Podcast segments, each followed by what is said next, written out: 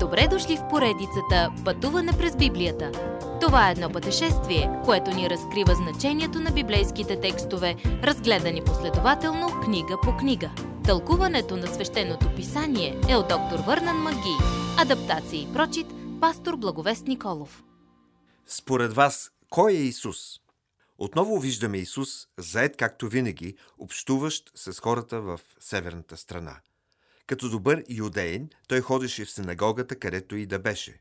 Там той хем искаше да хвали Бога, хем да бъде на място, където може да достигне най-много хора.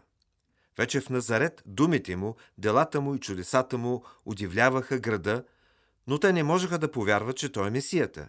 Тяхното отхвърляне натъжи Исус и той се чудеше на неверието им. Но някои повярваха, че той е Месия – Исус прати учениците си с послание за покаяние и им даде сила над нечистите духове, за да докажат, че посланието им е от Бога. Пътувайте без товар, им каза той. Това са спешни времена. Бъдете напълно зависими от Бога да получите нужното за себе си, докато търсите изгубените овце на Израел. Мнозина се обърнаха от греховете си към Бога. Когато Ирод чу за известността на Исус и делата му, той си помисли, че Исус е Йоанн Кръстител, възкръснал от мъртвите. Ако си спомняте, Йоанн смело осъждаше греха в живота на Ирод за прелюбодейството му с братовата му жена. Това разгневи жена му, Иродиада, която искаше да убие Йоанн. Плахият Ирод попадна в капана й и главата на Йоанн и беше доставена на тепсия. Когато учениците се върнаха при Исус, пълни с истории от мисионерските си пътувания, Исус искаше да се отдели заедно с тях на тихо място. Но тълпите го видяха и отплаваха и изтичаха от другата страна на езерото да ги посрещнат. Точно когато си мислите, че Исус е бил ядосан, той погледна на тълпите със състрадание. Всички хора бяха овце за него. Той сам беше истинският пастир. Той първо посрещна духовните им нужди, като ги получаваше, после посрещна физическите им нужди, като ги нахрани. Ядене, чудо за хиляди хора от обяда на едно малко момче. Това може да е било първият път, когато мнозина в тълпата са се заситили. След чудото Исус отпрати хората по домовете им и каза на учениците да прикосят северния край на езерото и да го посрещнат в Вицаида. Исус искаше да остане сам, за да се помоли. Това пътуване отне на учениците часове да прикосят езерото.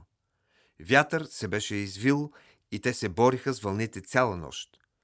Мислиха си, че сигурно ще потънат.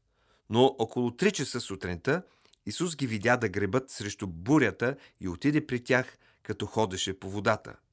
Той ги видя да гребат срещу бурята, точно както той вижда и теб и днес. Той знае проблемите ти. Не си сам в мрака. Напрежението, с което Исус се сблъска в тези дни, беше по-човешки непоносимо. Той понесе бремето на тълпите, тормозът на времето, дългите заети дни, слабостта на тялото си. Всичко, което той правеше, беше с цел да помогне на хората да повярват в него. Тълпата го обобщи добре. Исус всичко върши отлично. Приятелю, той днес всичко върши отлично. Следващият път посрещнете Исус на планинския връх за невероятни препратки към миналото. Уважаеми слушатели, вие чухте една от програмите в поредицата Пътуване през Библията. Ако ви е допаднало изучаването, заповядайте на www.ttb.bible, където има много и различни програми на български язик – ако свалите нашето мобилно приложение от ttb.bible, ще получите достъп до систематично изучаване на всяка книга от Библията. Разкажете ни как Божието Слово променя вашия живот, като ни пишете на електронната ни поща info@studio865.org или в нашата фейсбук страница Пътуване през Библията.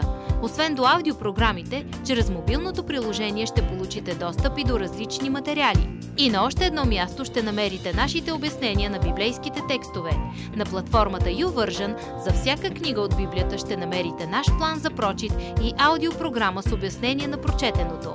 Благодарим ви и до нови срещи в онлайн пространството!